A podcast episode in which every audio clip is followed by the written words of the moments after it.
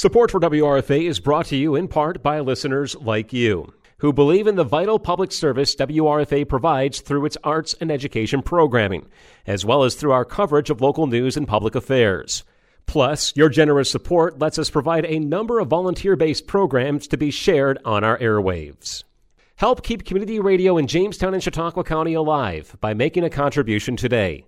To make a tax-deductible donation or learn more about becoming a station underwriter, use the donate page on our website, WRFALP.com, or send a check to WRFA Radio, 116 East 3rd Street, Jamestown, New York. Or you can call 716-664-2465. You are tuned in to Arts on Fire right here on 107.9 WRFA. How you doing out there? I'm your host, Anthony Merchant, here with you. And we have a guest today. We have Miles Hilton, a local artist who currently has a duo exhibit up with a recent Arts on Fire guest, Wendy Bale. It is up at Pearl City Clayhouse now, called Wood Wide Web. It is up until February 24th. So coming up here, if you're listening Friday, you got about a day. If you're listening to replay Sunday, sorry. But we will still talk about the exhibit a little bit, let you know about it. So we'll get into all that with Miles now. Miles, how you doing? I'm all right. Thanks so much for having me on the show. Absolutely. So love talking art. I myself am not an artist, so I like to pick the brains of an artist, get into it, because to me it's just something I can't grasp. I can grasp doing interviews, things like that. No, I'm not good on the other creative side of that. So I like to get into this. What is, for your art, I mean, obviously you have Wood Wide Web and everything, but what has 2024 looked like so far for kind of what you've been doing in art? How's the year kind of been so far for that? I mean, it started off at just an absolute breakneck pace.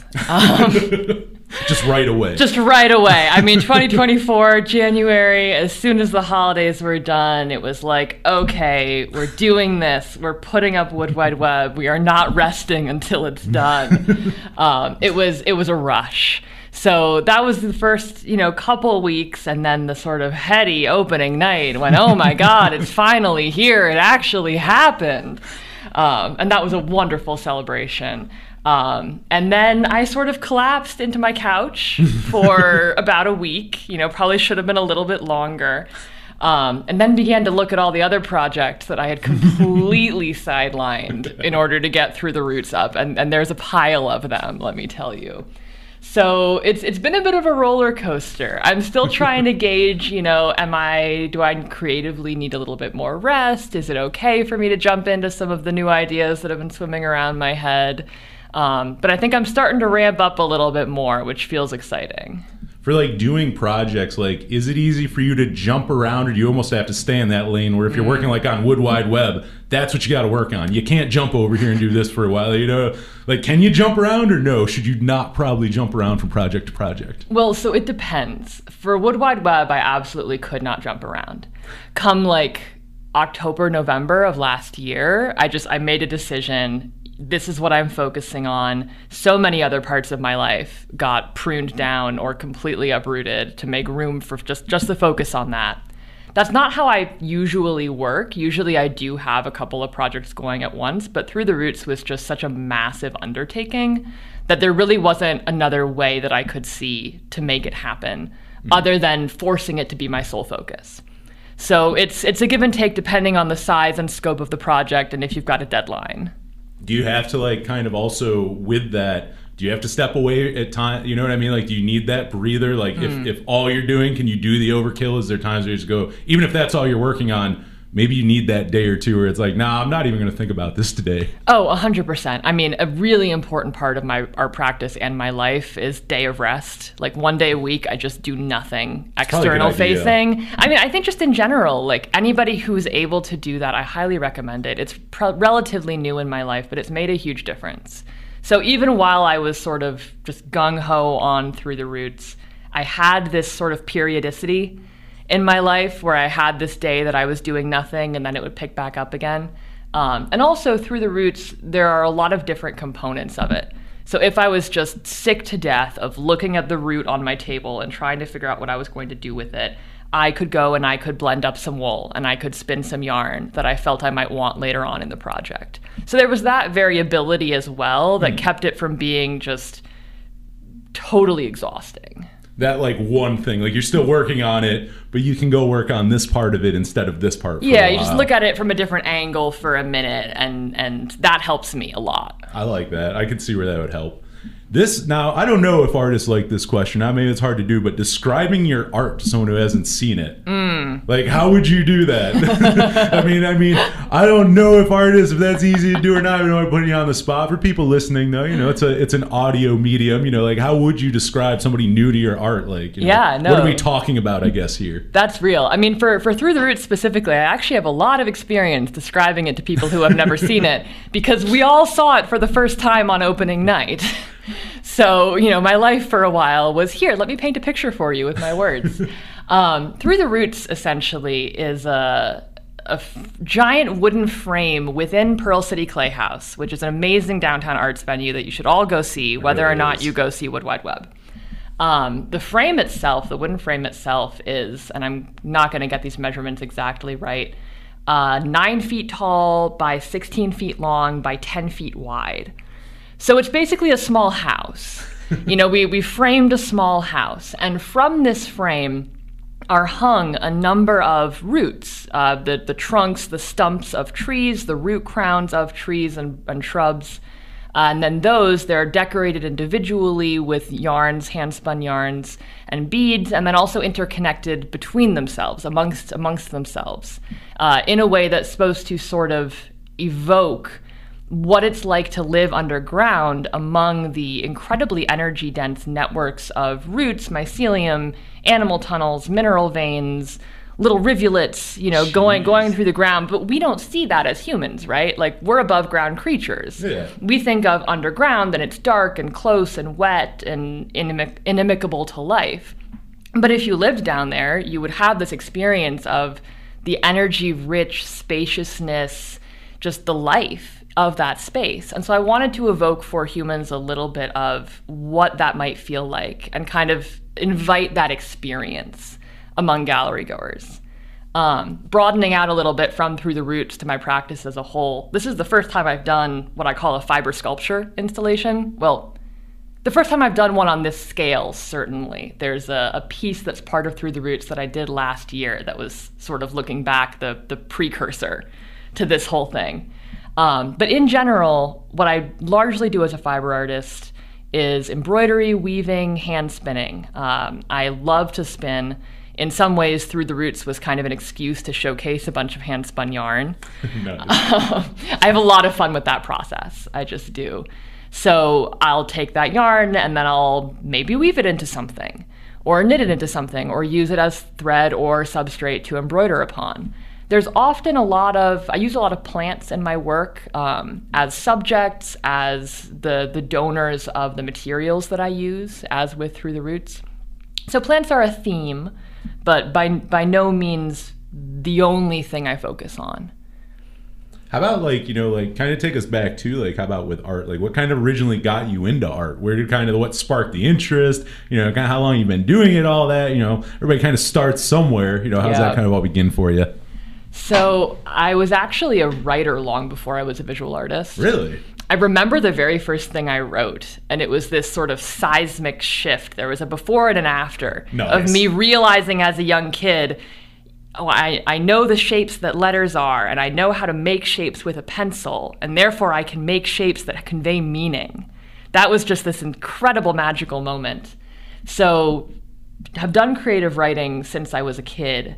And I started with fiber arts pretty young also, actually. I started with needlepoint, which is this very, I mean, it's not always, and I apologize in advance to needlepoint artists out there, but my experience of it was this very uptight art form. You know, you're following this pattern, there's one stitch, you know, it's all very paint by numbers. And technically, in terms of like the handworking of it, it was delightful. I really enjoyed doing it, but creatively it didn't quite do it for me. But then I branched into embroidery, where you're not on this grid anymore. And there are many more stitches, and you can kind of do whatever you want. And that was sort of my foray into visual arts. You know, I did art class like a lot of people, but drawing never really caught on. So it's been a lifelong process with a bit of a lull in my sort of early 20s during college and after. Does writing, is still a big thing for you? Is that kind of taking kind of the backseat to art now? That's still a huge part of my life. That is still big. It really is, yeah. It's how I gestate and come up with a lot of my ideas, actually. I don't sketch them out, really. I write them. Oh, really? Yeah. So I'll write to sort of figure out what it is even that I'm thinking. I'll write to figure out how I'm going to practically do it. I'll write to sort of psych myself up to actually go and do it. There's a lot of writing behind the scenes throughout the entire process. Do you have any other creative outlets outside of like writing and art? Do you have anything else where like that creative energy goes? Or, I mean, it sounds like a lot of it goes into both of those. And I like how they both sound like they interconnect. Like, you connect both of them quite a bit. Yeah. Well, my day job is I'm a software programmer. Oh, nice. And I consider that creative writing. You know, people think of it as a science, but I really consider it creative writing because it's a language. I mean, it's a constructed language, a number of constructed languages. But you're still writing words that convey meaning. There's still a lot of creative decision-making in terms of how you convey that meaning. So that is a creative pursuit as well.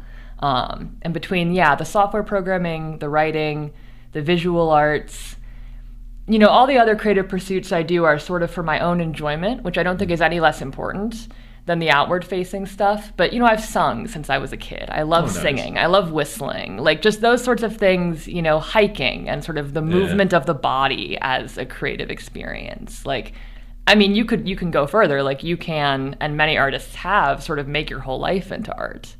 And that's something that I really enjoy thinking about, even if I don't always practice it, is sort of how can, you know, pouring milk into my cereal in the morning be art? How can that be art? I like that. Well, again, I mean, you kind of connected writing to art. I feel like you could connect art to all these other facets. I don't feel like that's totally crazy. Right. You can figure that out. Yeah, there's a way. There's a way.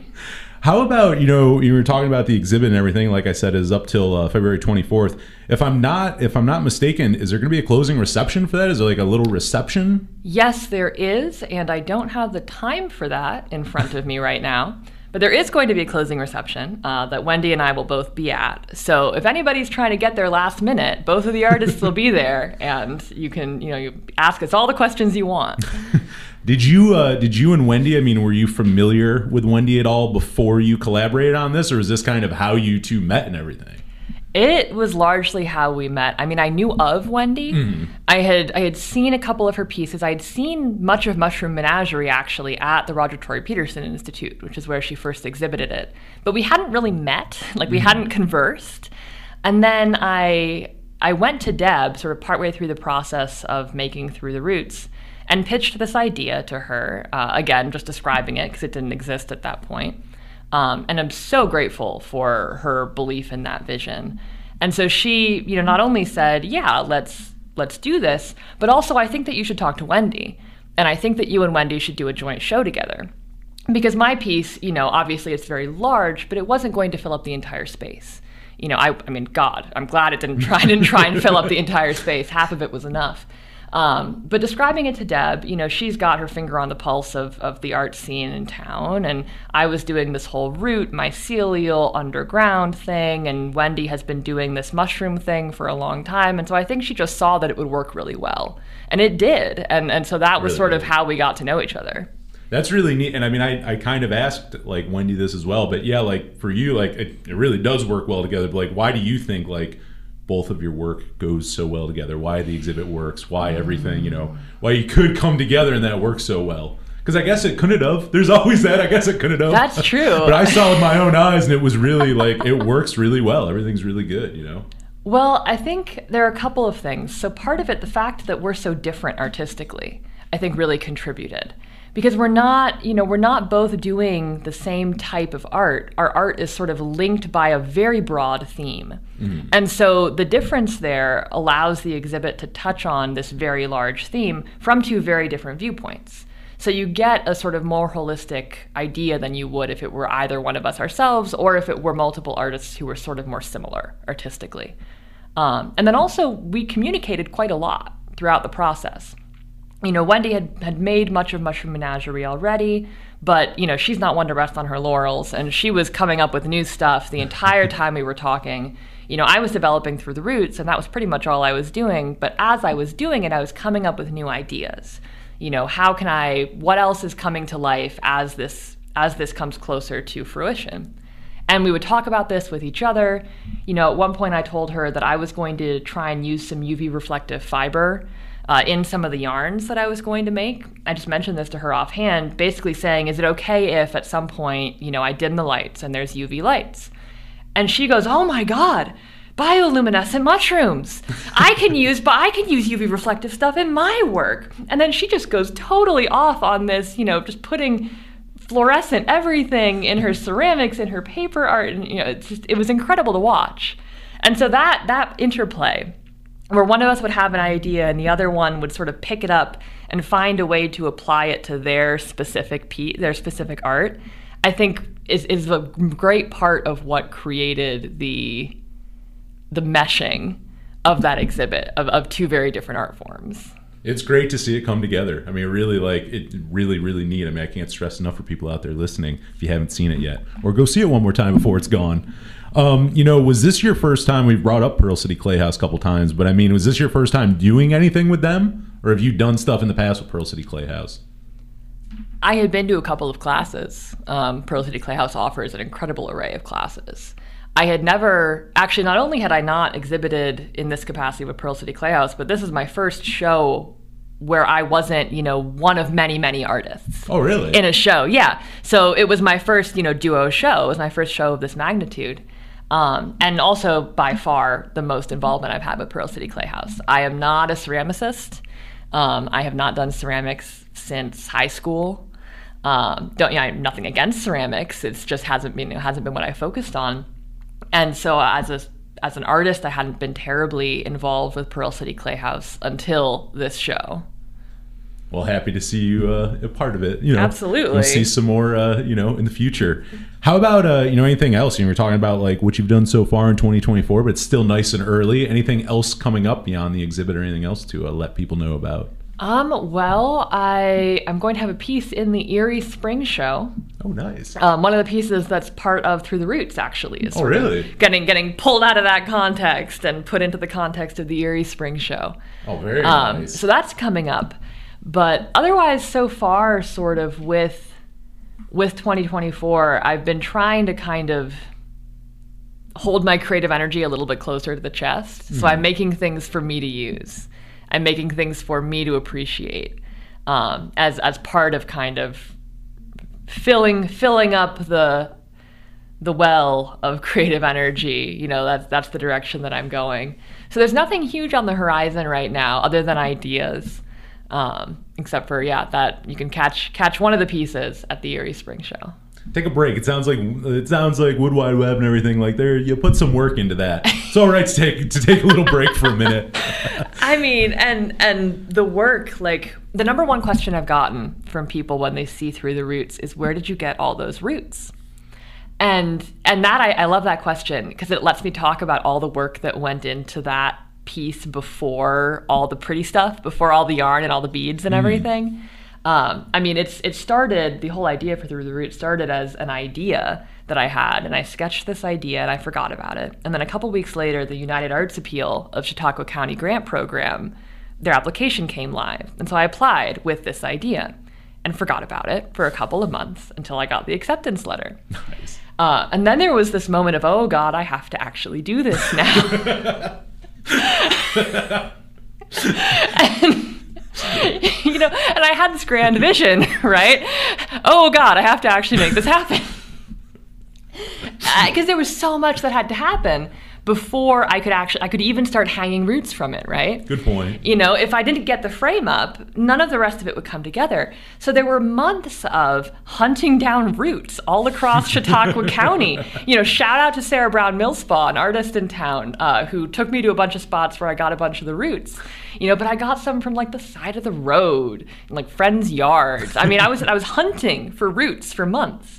And then, you know, the months of putting together the frame. My partner, Liz, and one of our friends who's an engineer really took the lead on designing and buying the wood for and, you know, making all the cuts and doing all the carpentry that went into that frame. And then, you know, 6 of our friends came together to actually put it up in the space. It was real barn raising. And so before I even hung a single piece on that frame, you know, a dozen people's work over many months had already gone into making this piece. No, it's really, really amazing. I mean, again, if you're listening Friday, can't stress enough to go check that out. And honestly, if you're listening Sunday, I'm sure you can find pictures online. Oh, yeah. You can see what's going on. I mean, you could go to Pearl City Clayhouse and peer through the window. I mean, that's true, we're not pulling it down that fast. 24 hours. You can see it 24 hours. Peer on through the window there. Speaking of online, you know, can we find your work online? Can we find you online or any of that? Yeah, I am on Instagram as the Feral Needle with underscores. And my website is theferal.com. Nice. No spaces. Easy. So there we go. That's the Fiber Arts brand online. Well, great. I mean, as we start to close this out, I mean, anything else we should let people know or anything we missed here? Oh, man. I mean, just go to Pearl City Clayhouse. Check out that space. It's an amazing community art space, whether you're a ceramicist or not. They've got an amazing array of classes. Just cannot stress enough how awesome it is as an artist in Jamestown that Pearl City Clayhouse is up and running. Absolutely. Absolutely. Well, I'm Anthony Merchant talking to Miles Hilton. I'll be back in just a second with more. You're tuned in to Arts on Fire right here on 107.9 WRFA.